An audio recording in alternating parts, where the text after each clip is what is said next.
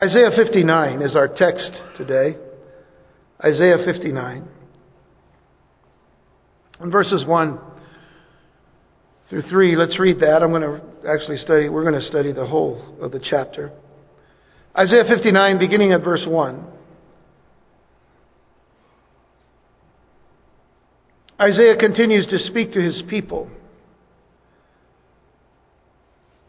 And coming through a time of, of instruction due to their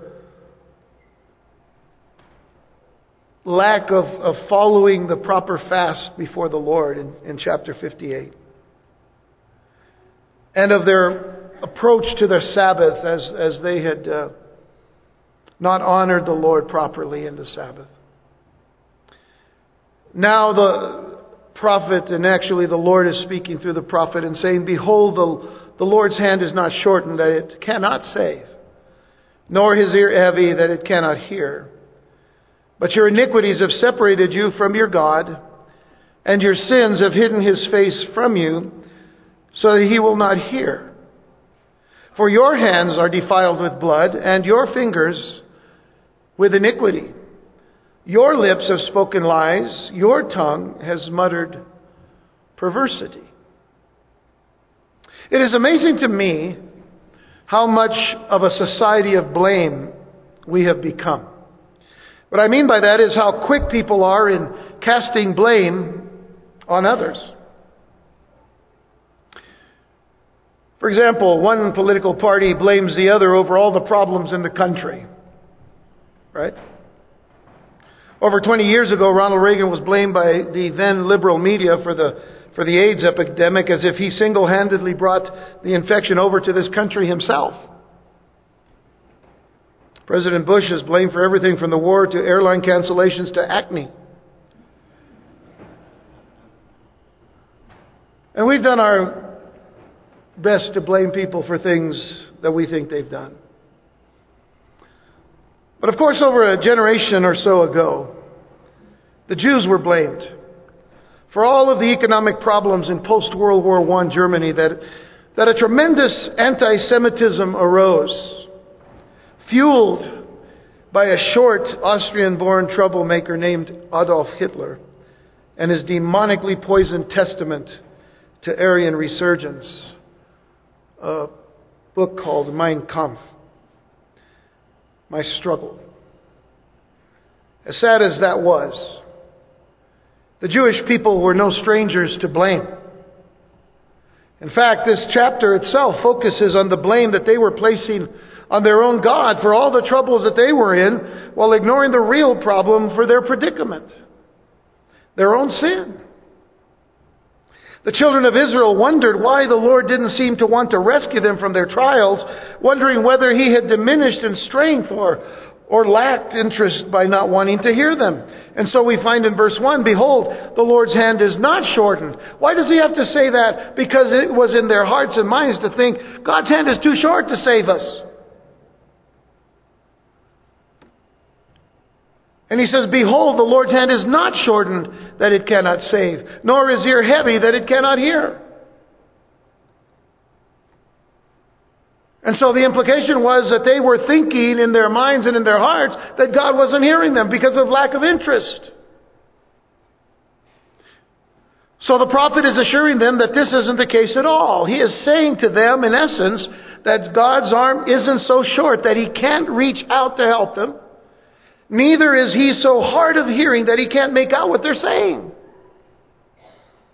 The word behold is very important here.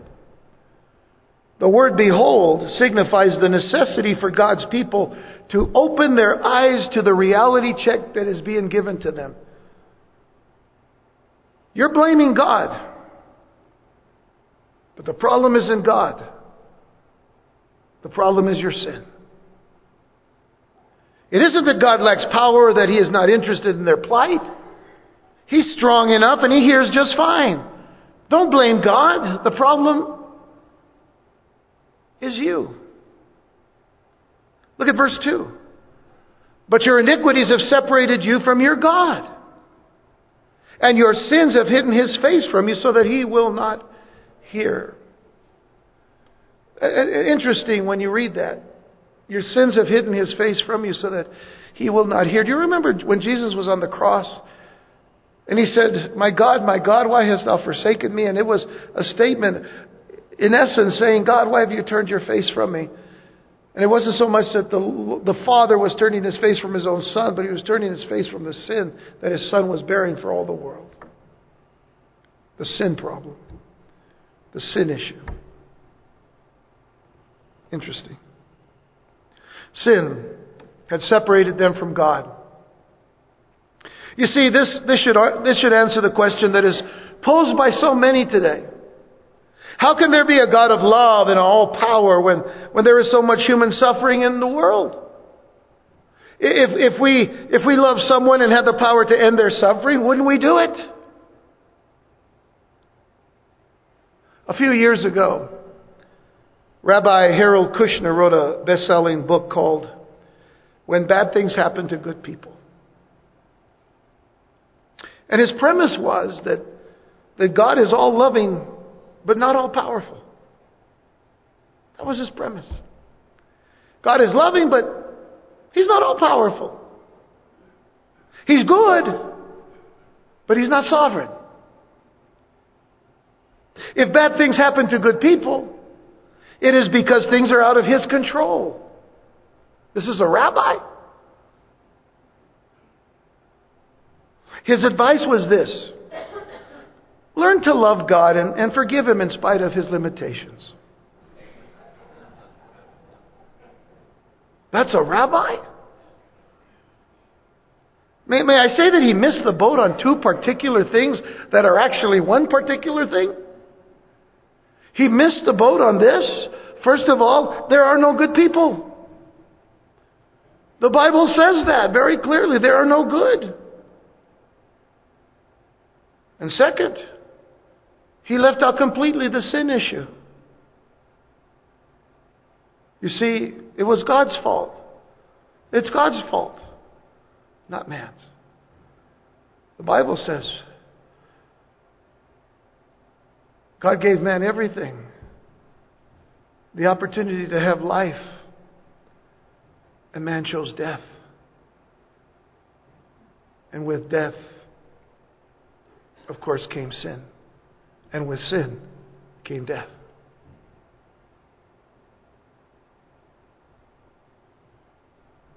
In Genesis 6 5, it says, Then the Lord saw that the wickedness of man was great in the earth, and that every intent of the thoughts of his heart was only evil continually. It teaches us that great doctrine of, of the depravity of man, the utter depravity of man.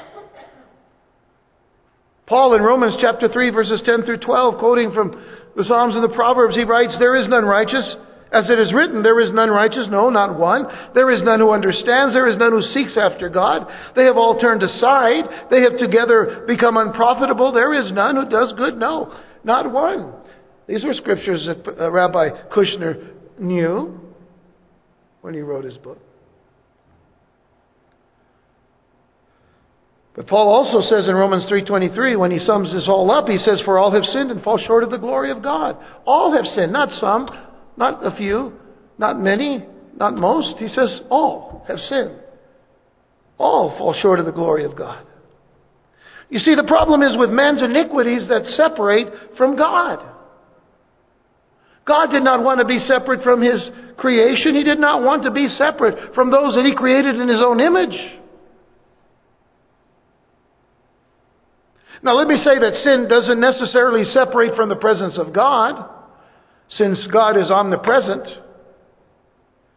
Even Satan had an audience with God. You remember in Job chapter 1 verse 6, we're told now there was a day when the sons of God came to present themselves before the Lord, and Satan also came among them. So it isn't that sin necessarily separates from the presence of God. But sin does separate. Sin doesn't separate us from the love of God since God loves sinners. But it does separate us from God's fellowship. Here's a good list to, to write down. Sin separates us from God's fellowship. Sin separates us from God's blessings. It separates us from God's loving benefits. And it separates us from God's protection. Now, God is also merciful, and God has been very merciful many times, even when we've walked away from Him.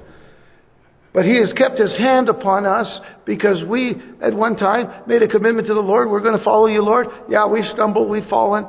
And He's allowed certain things to happen so that He might chastise and bring us back to Him.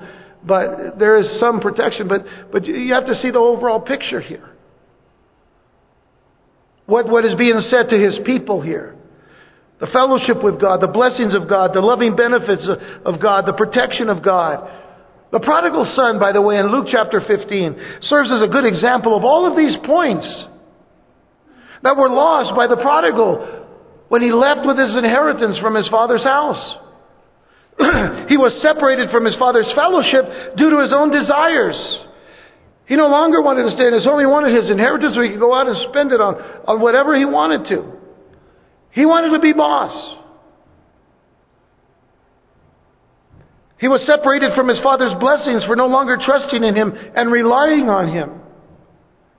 He wanted to be self-reliant. How many people today want to be self-reliant? I got to get out of my mother's and father's house as quick as I can. I can't stand there any longer. How old are you? Ten.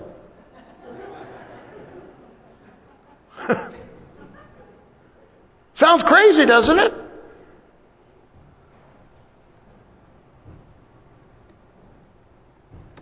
He was separated from his father's loving benefits in that, he, in that even though his father still loved him, and, and we know he did, he didn't enjoy the benefits of that love and his father's protection, couldn't keep him from his self imposed sufferings. What did he end up being? Working in a pig farm, eating the pig's food. A good Jew, living in the uncleanness of a pig's sty. Why wasn't the face of the Lord shining on them any longer? Simply, it was their sins. The Lord said, If you love me and, and, and follow me and obey me all the days of your life, I'll bless you, I'll keep you, I'll protect you, I'll watch over you. But when you begin to be like all the people in all the other nations surrounding you, and you want to be like them, and you want to adopt their, their ways, and you want to have their kinds of kings, and you want to have their kinds of gods, and all of that, I've, I've got to let go. I will love you. But you've disobeyed me. It was their sins it says, And your sins have hidden his face from you so that he will not hear. Do you, do you notice it, it isn't that he cannot hear, it is that he will not hear. What a difference.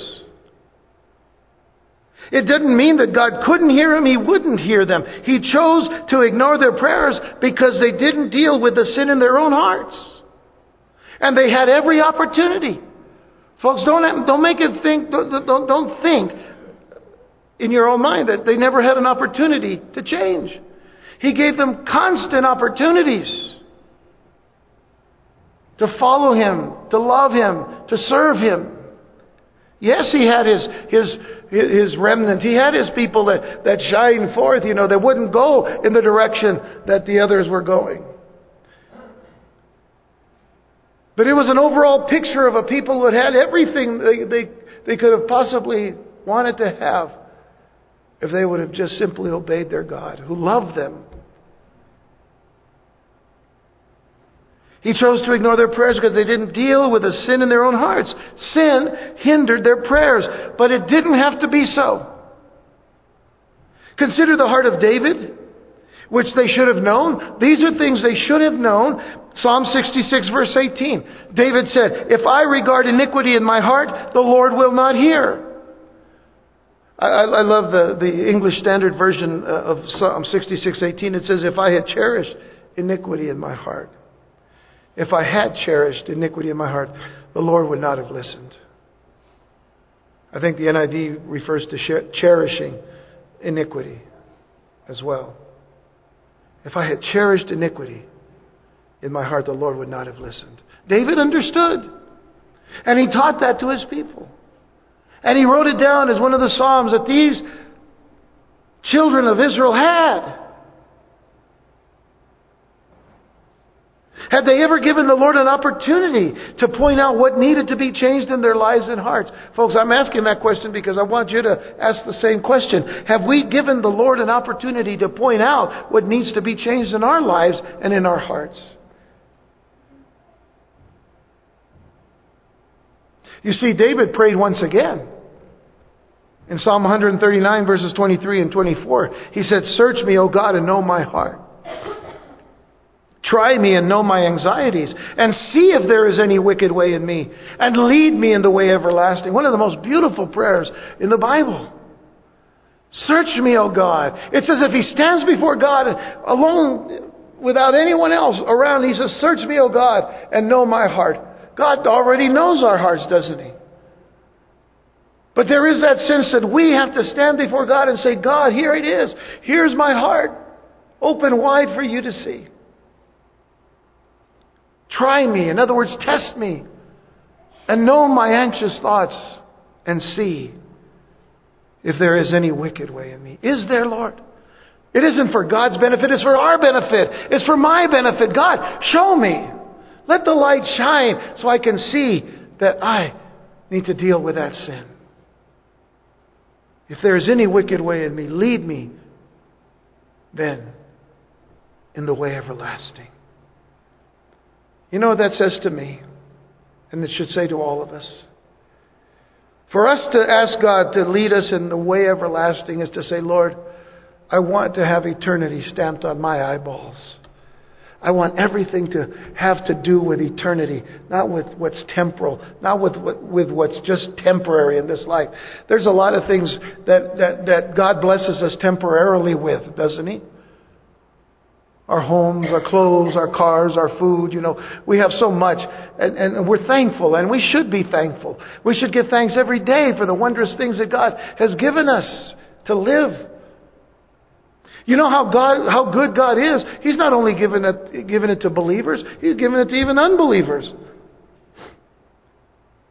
Made some people in the Bible ask, Lord, how come the, why, do, why should the, why should the righteous perish and the wicked, you know, prosper? God's in control of all that, see? God's not out of control of things like, like uh, Rabbi Kushner said. God's in control of all these things. This is His abundant, just general grace that He's given to all the world. But if we know Him, we have that outlet to give thanks. If we know Him, then we can say, Lord, thanks. You know, there are people in, in, in countries, I don't say this put anybody on a guilt trip, I honestly don't. But there are people in, in foreign countries today, and, and, we, and many, some of us have been in those places where people give thanks just for a cup of water. Just for a cup of water. I saw a man in Panama when we were down there a few years ago. Just give thanks. I, I gave him a little gift. And you know, he did thank me, but I tell you, he went around just thanking the Lord for it. It was one of those super duper, you know, every blade in the world kind of, of Swiss pocket knife. This guy had a knife that, uh, you know, couldn't have cut a, you know, a feather. I said, Here, brother, have this. And I mean, he just cried. And he thanked, he thanked me, but he thanked the Lord more, of which I'm glad. And he went around cutting everything. I mean, that thing had all kinds of gadgets on it, man. He was doing all kinds of stuff. We have everything at our, our disposal. Everything is right there. Bottled water. Man, with bottled water. We used to drink water out of the, the hose in the summer. Remember that first drink was hot? Burn you. Then it tasted like rubber. But you didn't mind it. Once it got cool, oh man. You know. Now we don't do we give thanks for these things? Uh, we need to always be teachable, but never in a place where God can't work with us. We should never put ourselves in a place where God can't work with us. But let's stay teachable. Let's stay teachable. Search me, God. Know me. The prophet Isaiah went on to descriptively point out the sins of God's people. Now, we begin to see the things that they were doing. Verse 3 says, For your hands are defiled with blood, and your fingers with iniquity. Sin. In other words, the things you do is sinful. Your tongue has muttered perversity. You know, that, that's a statement that reaches into our own day and time, isn't it? How many people today, even on, even on just regular TV, mutter perversity? Just constantly. They have a filthy mouth because their mind and their heart's filthy. Your lips have spoken lies. Your tongue has muttered perversity. No one calls for justice, nor does any plead for truth. They trust in empty words and speak lies. That almost sounds like politics today. Think about it. They conceive evil and bring forth iniquity. Very important statement. Goes into the next verse. They hatch viper's eggs and weave the spider's web. He who eats of their eggs dies. And from that which is crushed, a viper breaks out. Their webs will not become garments. You see, spiders weave these beautiful webs sometimes. Try to put it on. How deceptive.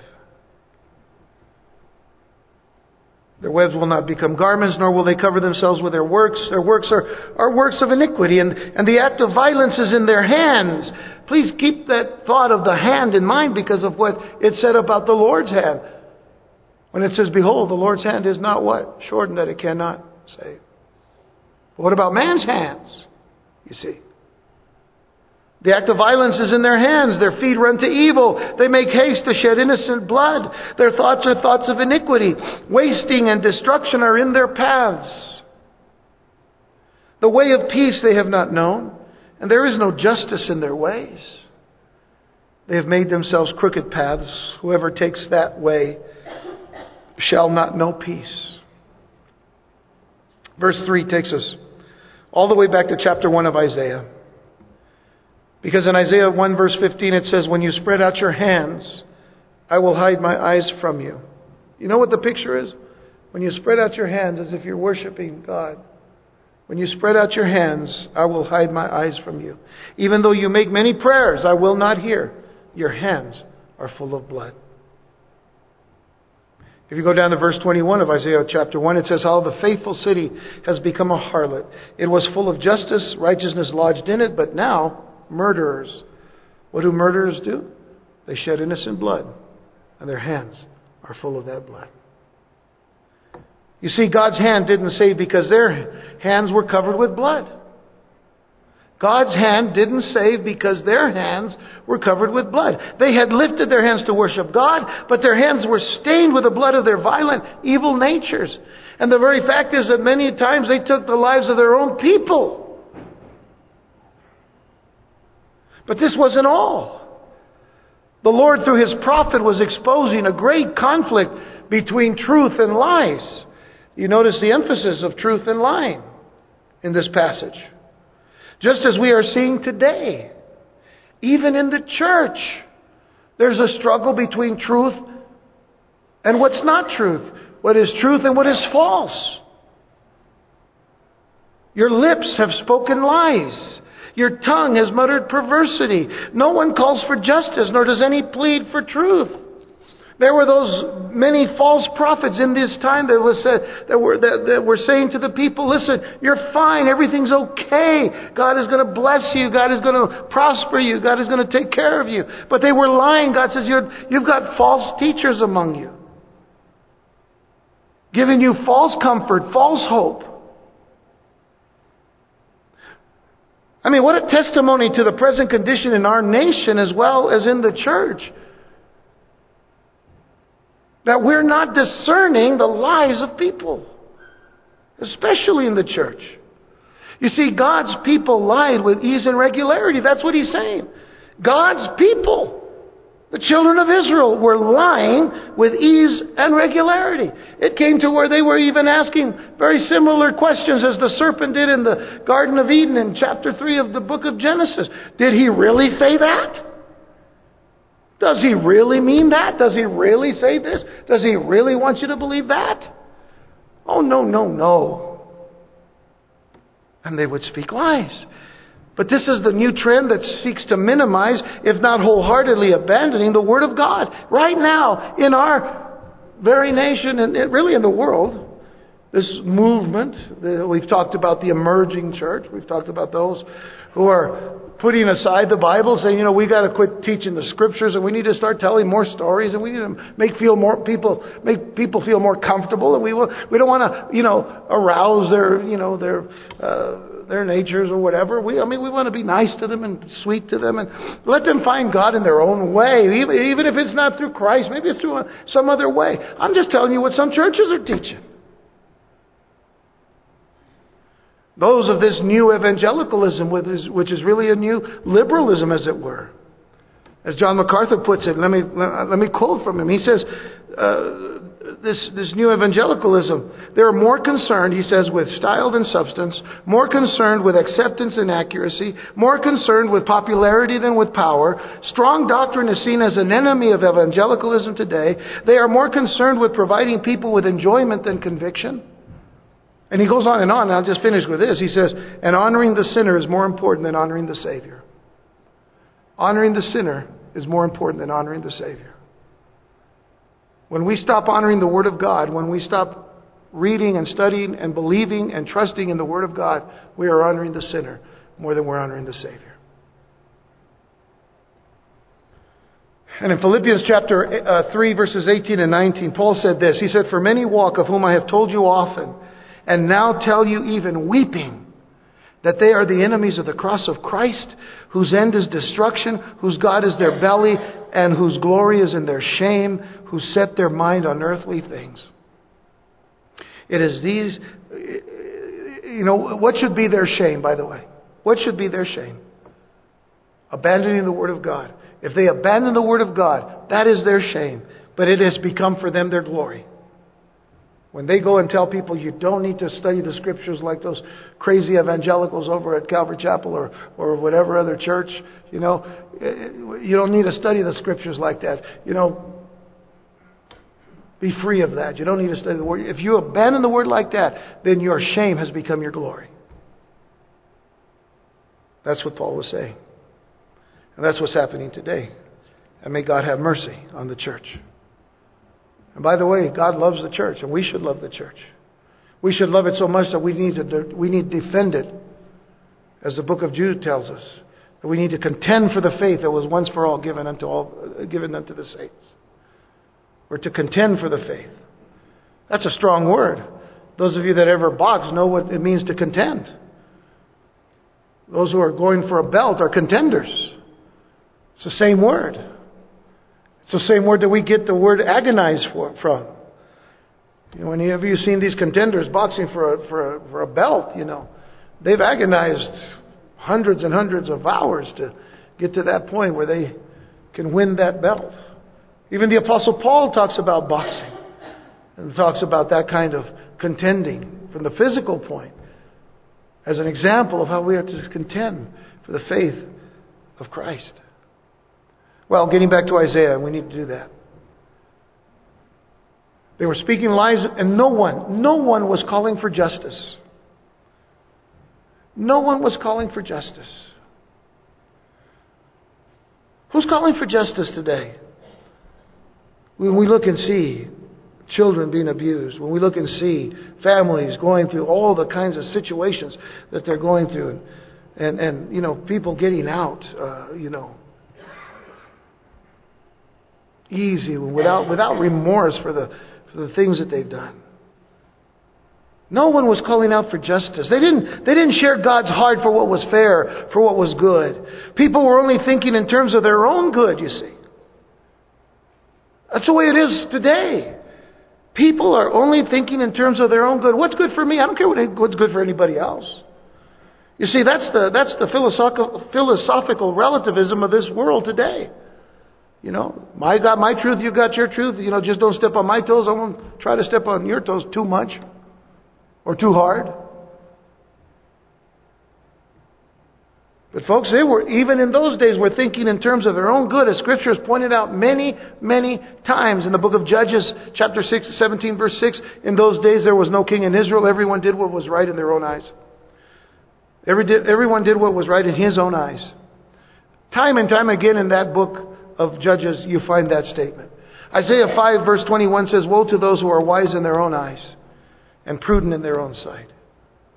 Wise in their own eyes only matters what, what they think, and not what anybody else thinks, especially what God thinks. They trusted in empty words. They spoke lies, and they gave birth, by the way, this is what the scripture says there. They gave birth to mischief and trouble. Notice the picture of conceiving evil carries into the next illustration. Verses 5 and 6. They hatch viper's eggs. So, so we go from verse 4, and I, I want to make sure you don't miss verse 4 there when it says they conceive evil and bring forth iniquity.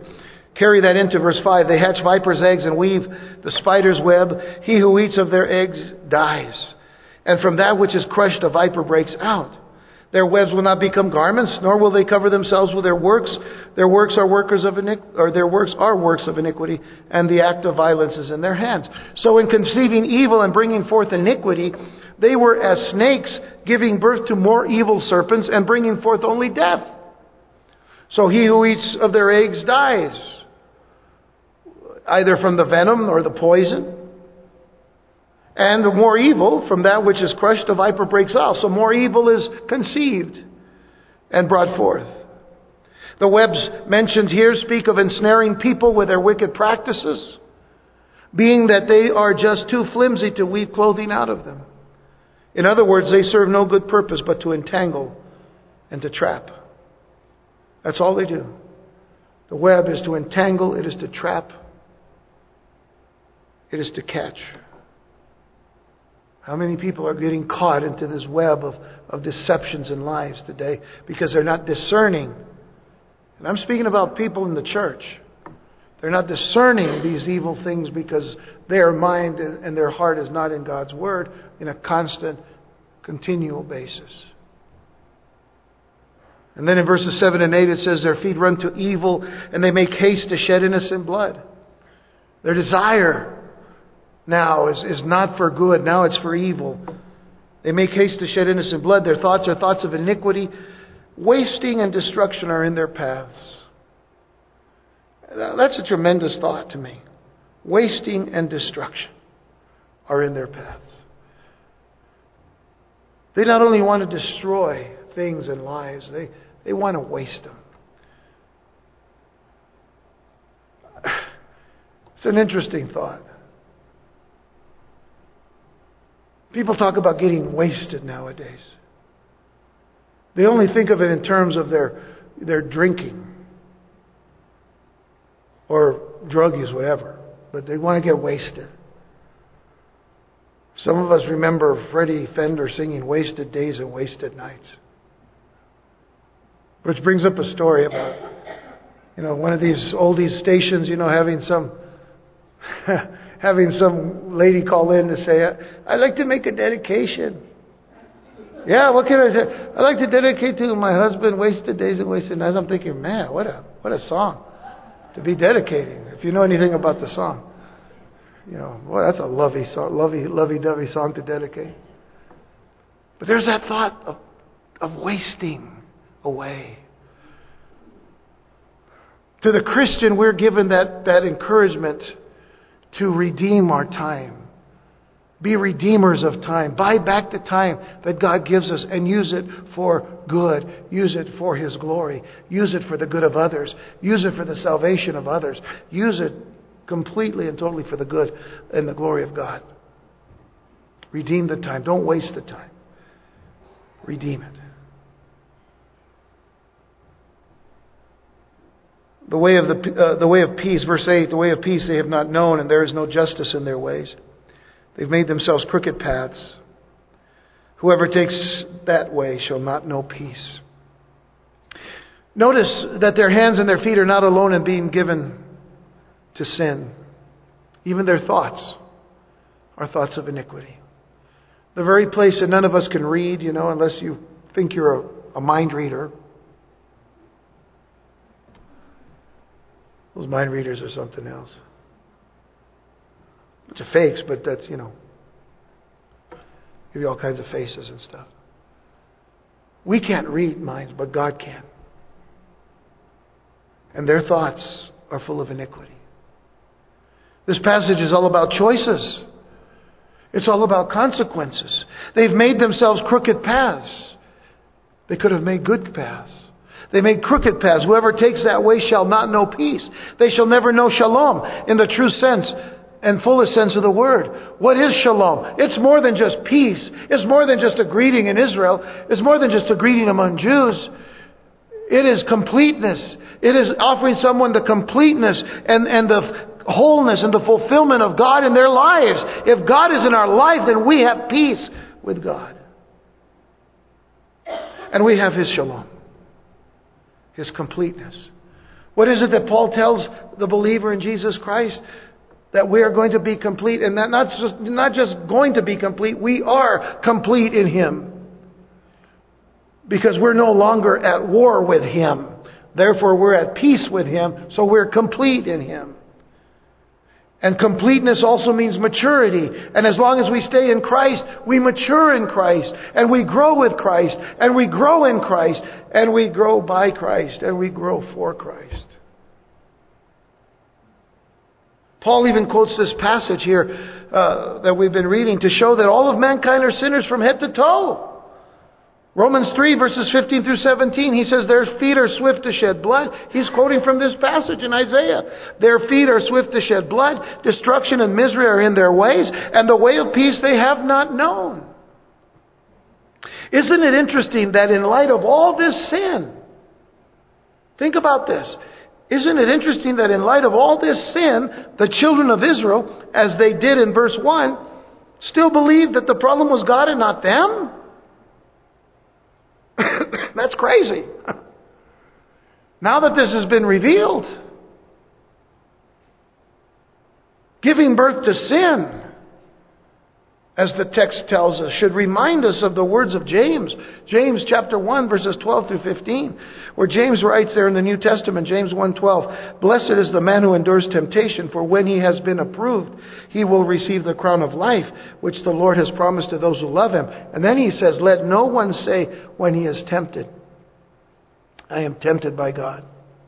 For God cannot be tempted by evil, nor does he himself tempt anyone. Now, does God test us? Yes. He tests us for our own good. But God never tempts us. There's a big difference. Verse 14, but each one is tempted, notice, when he is drawn away by his own desires and enticed. You see, it isn't the devil made me do it. It's my own desire. And then, verse 15, when desire has conceived, it gives birth to sin. And sin, when it is full grown, brings forth death. Just like those vipers. Full grown, they bring forth death. You see, handling and dealing with temptations can be done by avoidance. It can be done by fleeing. You know, uh, Paul says to Timothy, flee youthful lusts. So the encouragement is flee those things that would tempt you to fall into sin, into, into, into, into that area where you separate yourself from the fellowship and love of God, or I should say the fellowship and the benefits of God. But the best process of handling temptations, very simply, the best prof- process is death. It's death. But what I mean by that, so I don't scare any of you, is Romans chapter 6, verses 11 and 12. Likewise, you also reckon yourselves to be dead indeed to sin, and but alive to God in Christ Jesus our Lord. In other words, reckon yourselves to be dead indeed to sin. Be dead to sin. Not alive to sin, because if you're alive to sin, then you want to sin. Which actually shows that you're still dealing with the death in you. The death of the old nature, which is still not dead because it's alive now. but you need to be dead to sin, but alive to God in Christ Jesus our Lord. Therefore, do not let sin reign in your mortal body. Now, what does it mean to reign? That's, that's kind of a royal word, isn't it? A king reigns, a prince reigns, a queen reigns. Can sin reign in your body? That means who's, who's king? who's queen in you? If sin is, then Christ isn't reigning in you. He says, Therefore, do not let sin reign in your mortal body, that you should obey it in its lusts. Let Christ be alive in you. You be dead to sin. And then you won't obey its lusts. Because you're dead. A person dead to sin won't obey it because you're dead to sin, but alive to God in Christ. Well, the next section now deals with the effects of the sins the people are seeing, the ones that they're being shown by the prophet. Verse 9, therefore justice is far from us. Do you notice a tone here, a little bit of a different who's speaking here? Therefore justice is far from us, nor does righteousness overtake us. Before it was you're this, you're that, because you were in sin and all. But now it's us. You see a little difference here? Okay. We look for light, but there is darkness, for brightness, but we walk in blackness. We grope for the wall like the blind, and we grope as if we had no eyes. We stumble at noonday as, at, as at twilight. We are as dead men in desolate places. Not the same kind of dead that I was just talking about. This is being dead in sin. Big, big difference from being dead to sin. Do you understand the difference? If you're dead to sin, you won't sin. If you're dead in sin, that's all you do. And you're blind to the truth. Verse 11 We all growl like bears and moan sadly like doves. We look for justice, but there is none. For salvation, but it is far from us. So now, Isaiah isn't just speaking to them on behalf of the Lord and saying, you have sinned. You're separated from God. But now it's the us thing. Now it's, I guess that's the third person. It's, it's now our problem. Not their problem. Isaiah's identifying with them. These are his people. And so he joins them in seeking after the truth. Since the people of God had no interest in justice, the Lord didn't bless them with it. That's why they say, we look for justice there is none. Why? Because you can't be blessed with it because you don't have it among yourselves. Since they didn't care about righteousness, God didn't bless them with that either. So they're looking for salvation. They're looking, but they're groping around like the world gropes today for truths, you know, wherever they can find it. You know, they go here and they, they run there. And they hit, is anybody speaking truth? Yeah, we'll go here and then we'll go there. But it's funny that when the cross is placed before them, they say, I don't want that.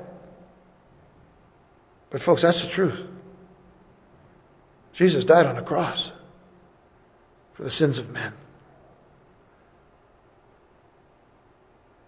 He paid it all. All to Him I owe. Sin had left a crimson stain. He washed it white as snow.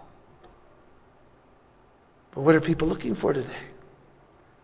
They want, they want God, they want blessings, they want all these things on their own terms. They want salvation on their own terms. But God said it best. God did it best. As a matter of fact, Jesus, uh, just in, in, in, touching upon this, this aspect of them wanting these things and not having it, Jesus in Matthew 13, verse 12 said this.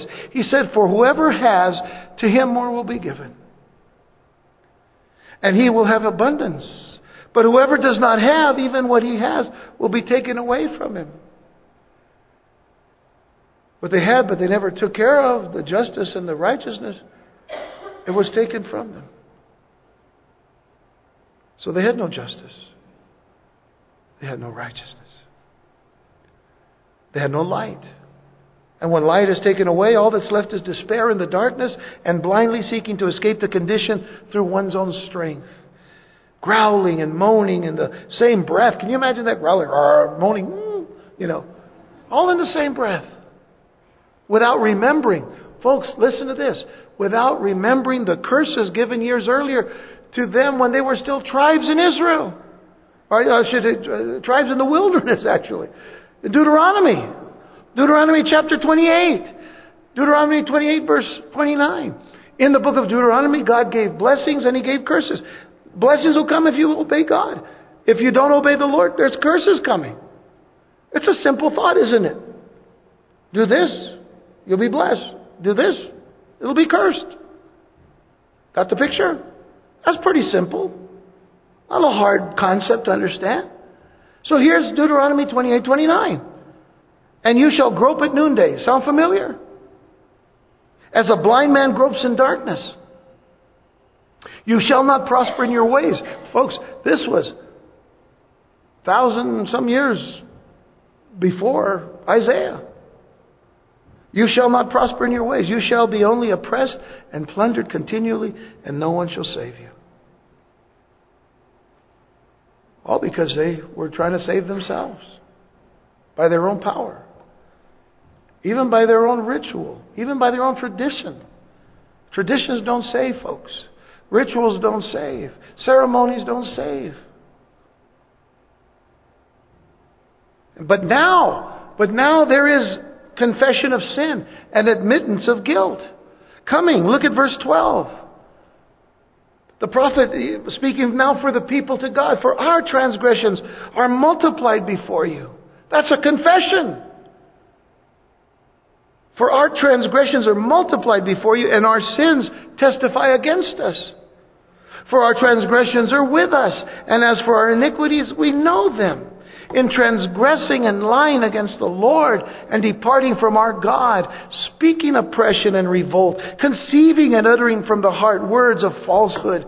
Justice is turned back and righteousness stands afar off. For truth is fallen in the street and equity, equity cannot enter. So truth fails and he who departs from evil makes himself a prey. Then the Lord saw it and it displeased him that there was no justice. Just keep that thought for the next section. But the very fact that they said justice is turned back, righteousness stands so far off, truth has fallen in the street, truth fails, equity cannot enter. That's, that's not truth's fault. Truth is a truth will always stand. It wasn't truth's failing from the perspective of truth being no good. It was the fact that truth was there and they didn't accept it. And they didn't stand upon it.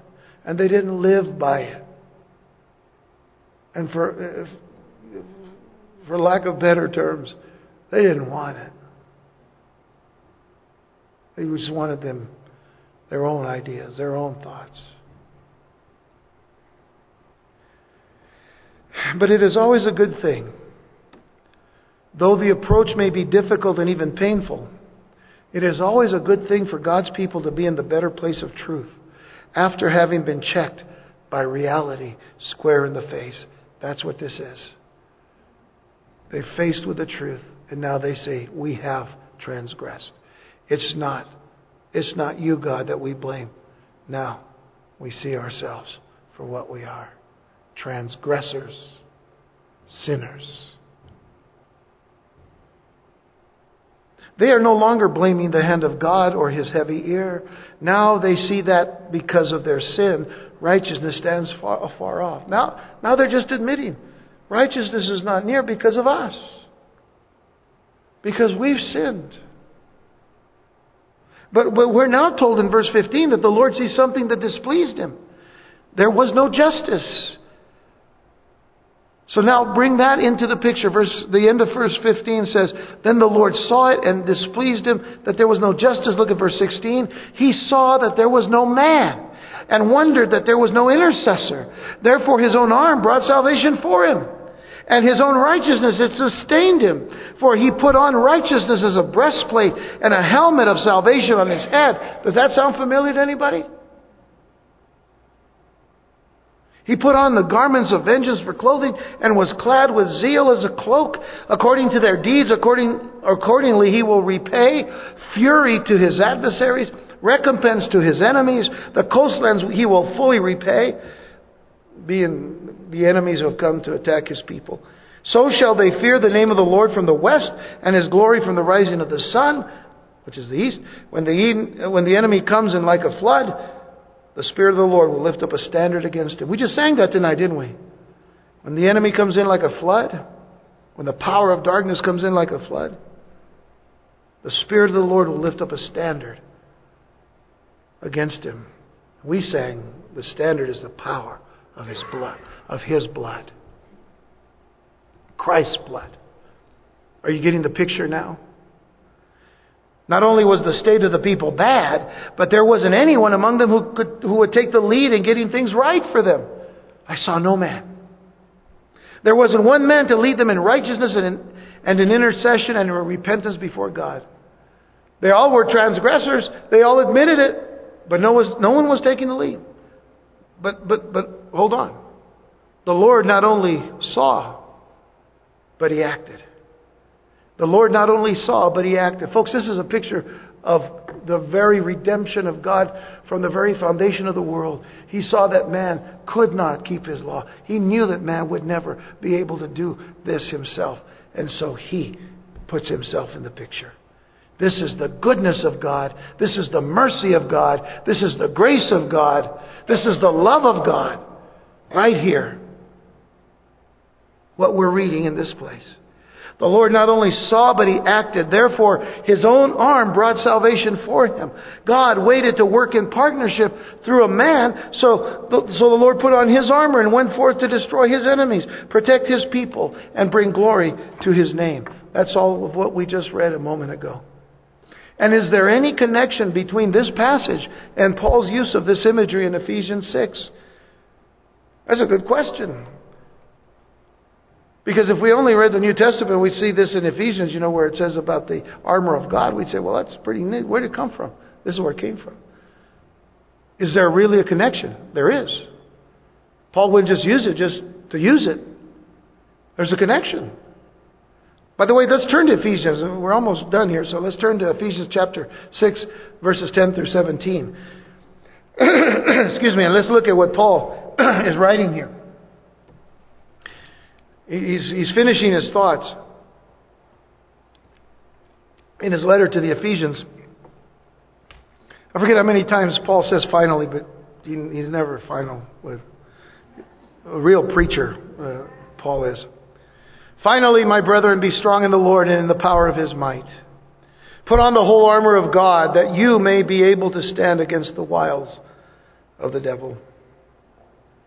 For we do not wrestle against flesh and blood, but against principalities, against powers, against the rulers of the darkness of this age, against spiritual hosts of wickedness in the heavenly places. Therefore, take up the whole armor of God that you may be able to withstand in the evil day, and having done all, to stand. Stand, therefore, having girded your waist with truth, having put on the breastplate of righteousness. Will you notice all the things that we've already touched upon tonight? Having shod your feet with the preparation of the gospel of peace. Above all, taking the shield of faith with which you will be able to quench all the fiery darts of the wicked one. And take the helmet of salvation and the sword of the Spirit, which is the Word of God. Great passage. All connected to what we just read in Isaiah 59. And here's the connection. Very simple. The connection is this it's God's armor. It's God's armor. What did we read? Paul saying the whole armor of God. How many times? A couple of times. Put on the whole armor of God. Take up the whole armor of God. It's God's armor. When we read in Isaiah 59, God putting on armor, He's putting on His own armor. It's His armor. That's clear in Isaiah. In Ephesians, we are now allowed, what is he saying? You take up. You, believer in God. You, believer in Christ. You take up the armor. He is allowing us to use his armor to fight for him. Interesting. Whereas there was a time when his own people were in the midst of the guilt of their sin, and God is looking around and he sees no one standing up. He says, There will be those who will. And they'll take up my armor, and they'll stand with it. If we don't put on the armor of God and fight for Him, then eventually the Lord will put it on Himself and fight for His glory. God will always go forth for His glory. His glory is above all because of who He is. But His preference, folks, His preference is to work in and through us. Do you remember David when he went down to fight Goliath? Saul wanted him to put on his armor. He, he, man's armor doesn't work on us. What was God's armor? It was a stone. David threw with a, with, with a slingshot right, at, right between the eyes of, of Goliath. Couldn't it was a heat sinking missile, you know, or heat seeking missile. That's because Goliath was a hothead. Knocked him right out, man. Took that guy out, and David went and, and said, "You know, I want to get a little, I want to get ahead here. Forget all of that. All right. Just try to make sure you're still awake with me. His preference is to work in and through us. God wants to work in and through us with us using His armor. Put on the whole armor of God. Take up the whole armor of God. It's God's armor. We're His children, we're His people. You see, it, says in, in Philippians 2, verses 12 and 13, Therefore, my beloved, as, as you've always obeyed, not as in my presence only, but now much more in my absence, work out your own salvation. In other words, exercise your own salvation with fear and trembling. But notice in the next verse, For it is God who works in you, both to will and to do of his good pleasure. It is God who works in you. Isn't that a wonderful thought? That's God's desire to work in you and through you. So when the enemy comes in like a flood, the battle belongs to the Lord. The battle is His. And we can stand. He's our shield. He's our helmet. He's our righteousness. He's our shield. He's our breastplate. He's our belt of truth. He's our peace. We stand on His peace.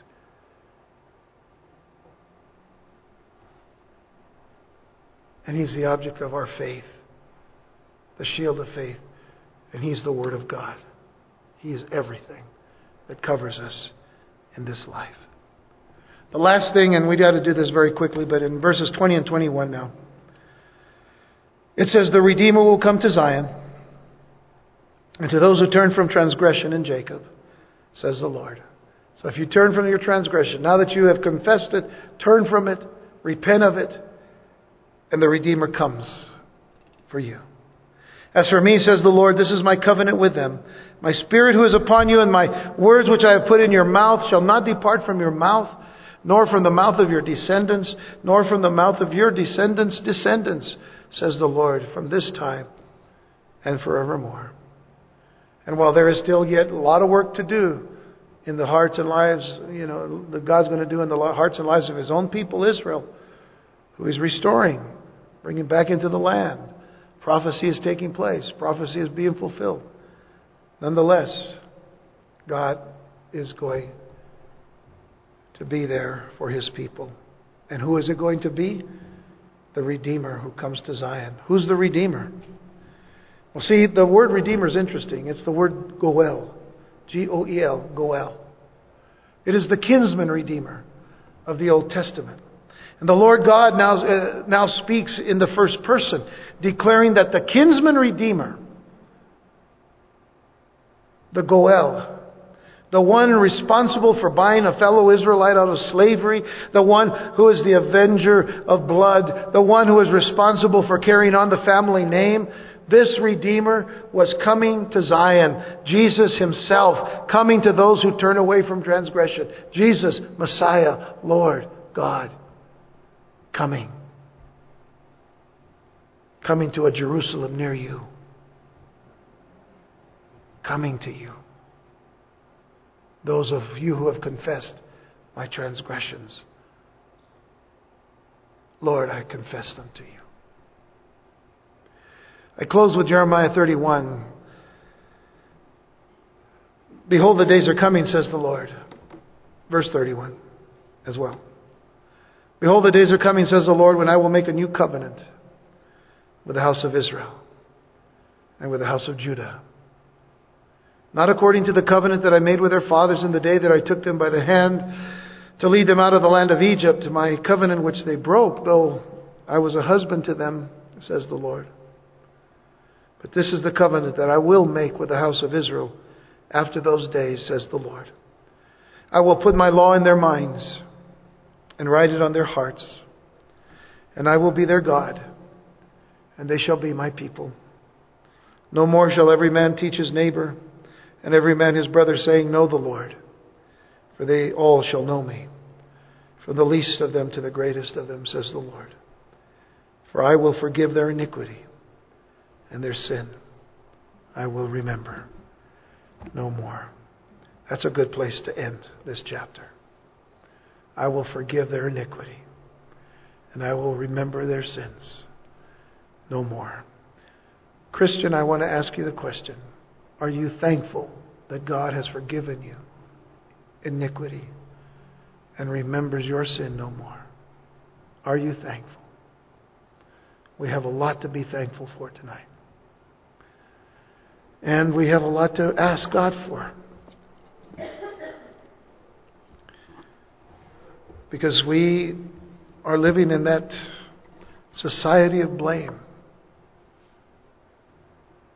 And in the society where people are trying to whitewash the Word of God and, and cover it over